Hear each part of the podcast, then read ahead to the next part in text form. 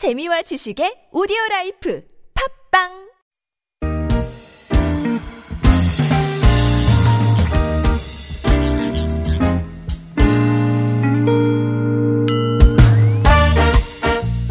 서울 속으로 2부 시작됐습니다. 오늘 노무 상담으로 함께하는 목요일입니다. 이원석 노무사와 함께 하시겠습니다. 안녕하십니까 노무사님. 네, 안녕하세요. 어서 오십시오. 자, 구글 플레이나 애플 앱스토어에서 TBS 애플리케이션 설치하시면 실시간 무료 메시지 보내실 수 있고요. 유료 문자 샵 0951번, 어, 짧은 문자 50원, 긴 문자 100원의 정보 이용료 추가되겠습니다. 카카오톡은 플러스 친구 메뉴에서 TBS 라디오 검색하신 다음에 친구 맺기 해주십시오. 이쪽은 또 무료로 참여하실 수 있습니다. 희경님이 어, 10여 명이 일하는 마트에서 전달 11일부터 다음 달인 6월 7일까지 일을 했습니다. 어, 10일에 일부 급여를 받았고요. 7일분이 남아있는 상태인데요. 급여일이 한참 지나도 지급이 안 돼서 연락을 하니까 어, 주민등록 등본을 내라면서 이 등본 없이는 일부만 지급할 수밖에 없다. 이렇게 얘기합니다. 지금 어, 등본을 낼 수 있는 상황이 아니라고 어, 입사 초반에 이미 드렸지 않냐 이랬더니 어, 등본이 없으면 지급이 일부밖에 안 된다. 어, 계속 그렇게 주장을 하나 봐요. 어, 이유를 모르겠습니다. 본인께 아니면 가족 누구 거라도 등본 제출을 요구한다. 어떻게 해결할 수 있을까요? 하셨습니다. 네. 일단은 회사에서는 주민등록 등본을 제출해야 남은 임금을 전액 지급할 수 있다. 이렇게 지금 이야기를 하고 있는 것 같은데요. 근로자가 주민등록 등본을 제출해야만 임금을 지급한다라고 하는 규정은 우리 노동법에는 사실은 없습니다. 다만 회사에서 왜 굳이 등본 제출을 요구하는지 한번 우리가 짐작은 해볼 필요가 있을 음, 것 예, 같아요. 예. 일단은 회사는 근로자에게 임금을 지급하면 어, 지급한 임금에 대해서 소득세를 원천 징수할 의무가 있고요. 예. 사대 보험에 가입을 해야 합니다. 네. 이 경우는 물론 근무를 오래 하지 않고 퇴사를 하셨지만 일단은 입사 신고를 했다가 예. 어, 또 퇴사 신고를 하는 게 원칙이죠. 음흠. 지금 전달 11일부터 다음 달 6월 7일까지 근무를 하셨으면은 에, 실제로는 두 달은 되지 않고 이제 한 달 정도지만 예. 에, 건강보험료와 국민연금보험료 한 달분은 납부를 하는 게 원칙이에요. 예. 그리고 에, 근무 기간에 따라서 또 고용보험료도 납부를 해야 되고요. 음. 만약에 일용근로자로 근무를 하신다 하더라도 일용근로자의 경우에도 우리가 일용근로 내용 확인 신고서란 서식을 제출하고 예. 에, 고용보험료를 납부를 해야 합니다. 그렇기 때문에 사업주가 이런 소 득세나 그리고 고용산재보험이나 건강보험 같은 사대보험상의 의무를 이행하기 위해서 음. 근로자의 주민등록번호가 필요하고 네. 그렇기 때문에 등본을 달라 이렇게 요구한 것이 아닌가 저는 생각을 해보게 음, 돼요. 예. 다만 어 그것은 사업주가 근로자한테 요구하는 것 자체는 저는 정당하다고 생각을 합니다. 예. 하지만 입사할 때 처음에 이거를 요구하지 않았고 음흠. 지금 질문의 내용을 보니까 좀 표현이 애매하긴 한데 아마 처음부터 등본을 낼 수 없다 나는 이렇게 말을 했다 사업주한테 음. 이렇게 얘기한 것으로 보여집니다. 아? 예. 예. 그러니까 처음에 등본 낼 수 있냐 했을, 했을 때 아, 저는 등본 내기가 곤란합니다. 아, 그렇네요. 예. 아, 네. 그래? 그럼 뭐 그냥 음. 일하시죠. 뭐 이렇게 된 상황이 아닌가 예. 생각되는데 만약에 근로자의 인적 사항을 파악할 수 없다면 근로를 개시하지 않는 게 원칙이죠. 네. 일단 근로를 개시했다면 어떤 이유로든 임금은 지급을 해야 되는 것입니다. 음. 그리고 뭐 원천 징수라든가 이런 의무를 이행하는 것은 결국 사업주가 해야 될 부분인 것이고 음. 그렇기 때문에 지금에 와서 등본을 내지 않는다고 해서 임금을 전액 지급하지 않는다라는 거는 잘못된 거고요. 예. 또 등본을 안 내면 일부만 지급하겠다라고 했는데 사실 일부만 지급하겠다는 근거는 제가 아무리 고민해봐도 모르겠어요. 음. 그렇기 때문에 지금은 일단은 임금을 요구하시고 예. 만약에 사업주가 계속 임금을 지급하지 않으면 노동부에 신고하시면 네. 뭐 어렵지 않게 받아낼 수 있는 상황이 아닌가 이렇게 알겠습니다. 생각을 합니다. 그 근로자 입장에선 분명히 어, 이 특정 기간에 걸쳐 일을 했는데 그렇죠. 예, 뭐 어떤 이유에서건 돈이 안 나오니까 네. 임금이 안 나오니까 당황스럽다고 하셨는데 뭐 답답하고 예, 억울하고 이런 상황이신 거죠. 물론 사업주 입장에서도 인건비를 지급했으니까 그거를 비용으로 인정받아야 되고 음. 예. 그러려면 원천 징수를 해야 되고 하는 의무는 있습니다만 음. 애초에 근로자의 인적 사항을 파악하고 원천 징수를 할 수 있도록 대비하는 거야 사업주가 할 일이기 때문에 예. 그거를 근로자에게 임금을 지급하지 않는 방법으로 이거를 상계하려고 하는 것은 잘못된 행동이 아닌가 생각돼요. 네. 6675번님은 어, 기본급이란 명세서에 기재된 게 맞는지 아 그 명세서에 이렇게 기, 기재가 돼 있는 게 어, 회사가 임의로 책정한 게 맞는 건지 궁금합니다. 오늘은 내용 들어온 게 제가 바로바로 이해가 안 돼서 예, 노무사님의 어, 해안을 빌려야 될것 네. 같아요. 회사가 보너스를 지급할 때는 별도의 기본급에서 지급을 하거든요. 이런 그 어, 시스템, 예, 이런 체계가 불법이 아닌지 네. 음. 예, 물어보셨습니다.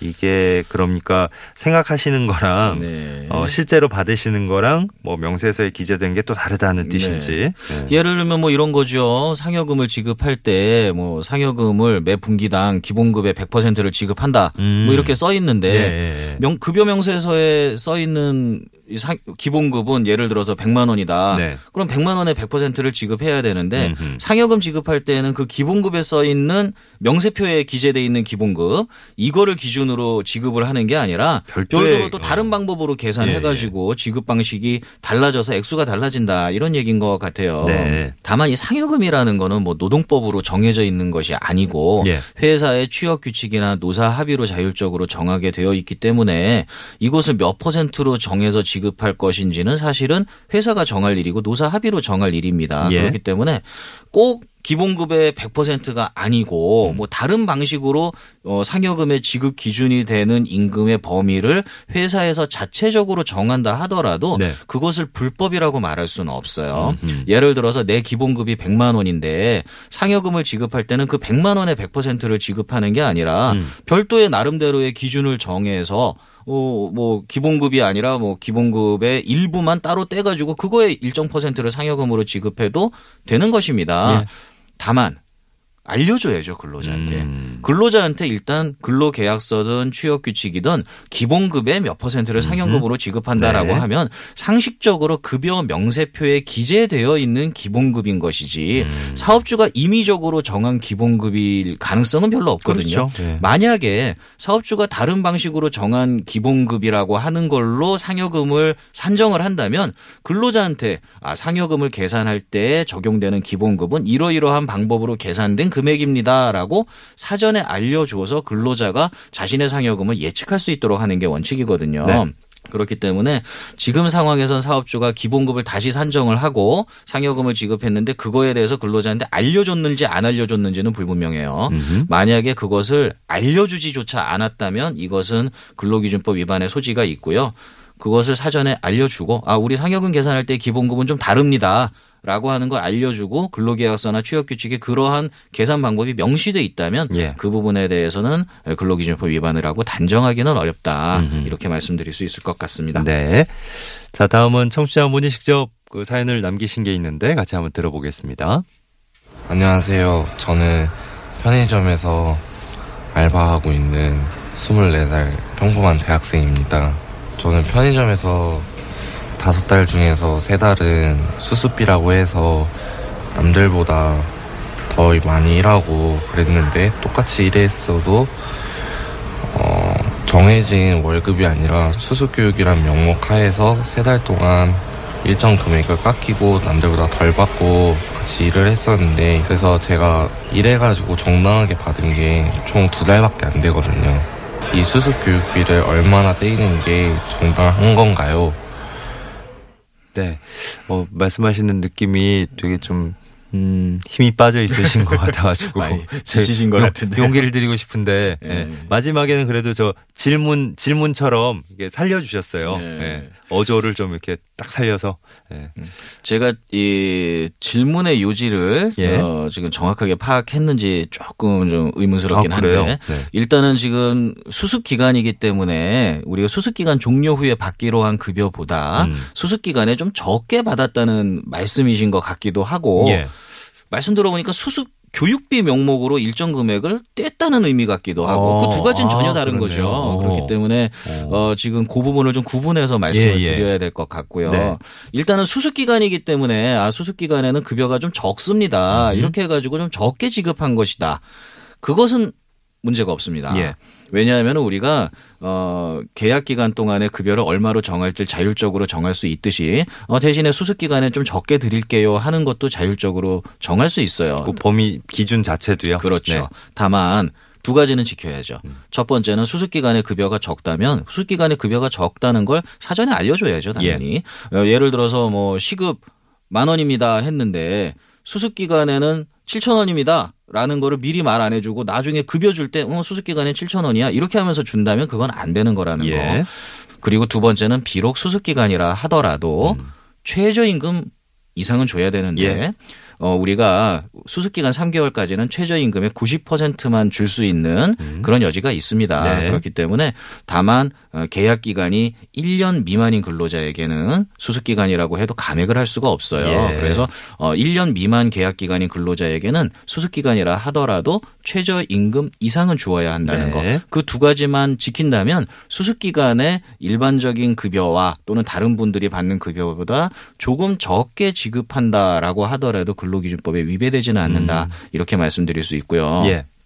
두 번째로 급여는 주는데 어, 수습 교육비 명목으로 어뭐 얼마를 띈다. 네, 어, 이번 달. 이번 달 네. 교육비 5만 원 띈다. 이거는 당연히 안 되는 겁니다. 교육비에 대한 약정 자체가 있다 하더라도 어 뭐 다른 업종이라면 모르겠으나 일단 편의점이고 편의점에서 업무 수행을 하는 과정에서 근로자가 비용을 지불하고 교육을 받아야 하는 것은 어 있는 저는 그런 경우는 음, 알지 음. 못하겠어요. 예. 그렇기 때문에 어 수습 기간에 교육비 명목으로 일정 금액을 뗀다 이것은 잘못된 것이기 때문에 만약에 사업주가 아 수습 기간이니까 조금 급여가 적게 나갑니다라고 사전에 고지하고 그렇게 적은 급여를 지급했다면 문제가 없겠지만 예. 최저임금 이상만 된다면 네네. 만약에 그런 약정 없이 아 수습 기간이니까 교육비를 뗐어 이렇게 하면서 지급을 한 것이라면 그것은 근로기준법 위반에 해당된다는 거 그렇게 판단하시면 될 것 같아요. 음. 예. 자, 오늘 노무 상담 함께 하고 있습니다. 이원성 노무사 도움 말씀 주고 계시고요. 8050번님, 5인 미만 사업장은 연차가 왜 없는 건가요? 라는 아주 간단한 질문인데요. 네. 간단한 질문이지만 사실은 좀 여러 가지 고민거리가 담겨 있는 질문이죠. 우리가 5인 미만 사업장이라고 해서 어, 그 5인 미만 사업장에 근무하는 근로자들이 당연히 받아야 될 권리 이런 것들을 적게 부여해도 되느냐 이런 것에 대해서는 사실은 여러 가지 고민이 필요한 부분이고 여러 가지 이제 정책적인 고려가 필요한 부분인데 어, 5인 미만 사업장은 일반적으로 이제 영세하고 그리고 임금을 지급할 능력이 충분하지 않다라고 판단을 한기 때문이죠. 예. 그래서 우리가 5인 미만 사업장에는 연차 휴가뿐만 아니라 여러 가지가 이제 좀 적용을 제외하고 있는 것들이 있지요. 네. 예를 들면 연장 근로나 야간 근로에 대해서 50%를 가산하는 음. 거 이것도 적용하지 않는다든가 네. 근로시간에 제한을 두는 거 우리가 52시간 뭐 이런 근로시간에 제한을 두는 것도 5인 미만 사업장에는 적용하지 예. 않는 것이고 네. 연차 휴가도 마찬가지입니다. 다만 그것이 정당한 것이냐 그렇지 않느냐라고 하는 판단은 뭐 어느 한쪽의 판단만 어, 입장만 가지고 판단할 것은 음. 아니고 임금을 주는 사람의 어떤 경제적인 능력이라든가 또 예. 받는 사람의 처지라든가 이런 거를 정책적으로 고려해서 종합적으로 결정할 부분이기 때문에 네. 현재는 어쨌거나 그런 부분들은 양자를 고려해서 어, 내려진 그런 어, 판단이다 이렇게 말씀드릴 수 있을 것 같아요. 예. 어, 9085번님, 연봉제는 연차 없습니까? 6년 정도 근무했는데 연차가 없어서 질문 드립니다. 하셨어요. 네, 연봉제 근로자라고 해서 연차가 없는 것은 아닙니다. 예전에 이제 연봉제라는 말이 이렇게 막 유행하던 시절에 많은 사업주분들이 그렇게 생각을 하셨어요. 어, 네. 연봉제 그러면 어. 어, 뭐 다른 수당 이런 거는 따로 계산해서 복잡하게 주지 않아도 음. 되고 연차 심지어는 퇴직금까지도 이 연봉 속에 그냥 다 정리되는 것이다 모든 것이. 그래서 네. 연봉제로 전환하는 것이 하나의 유행처럼 그렇게 음. 됐던 경우도 있는데 네. 사실은 잘못된 것이고요.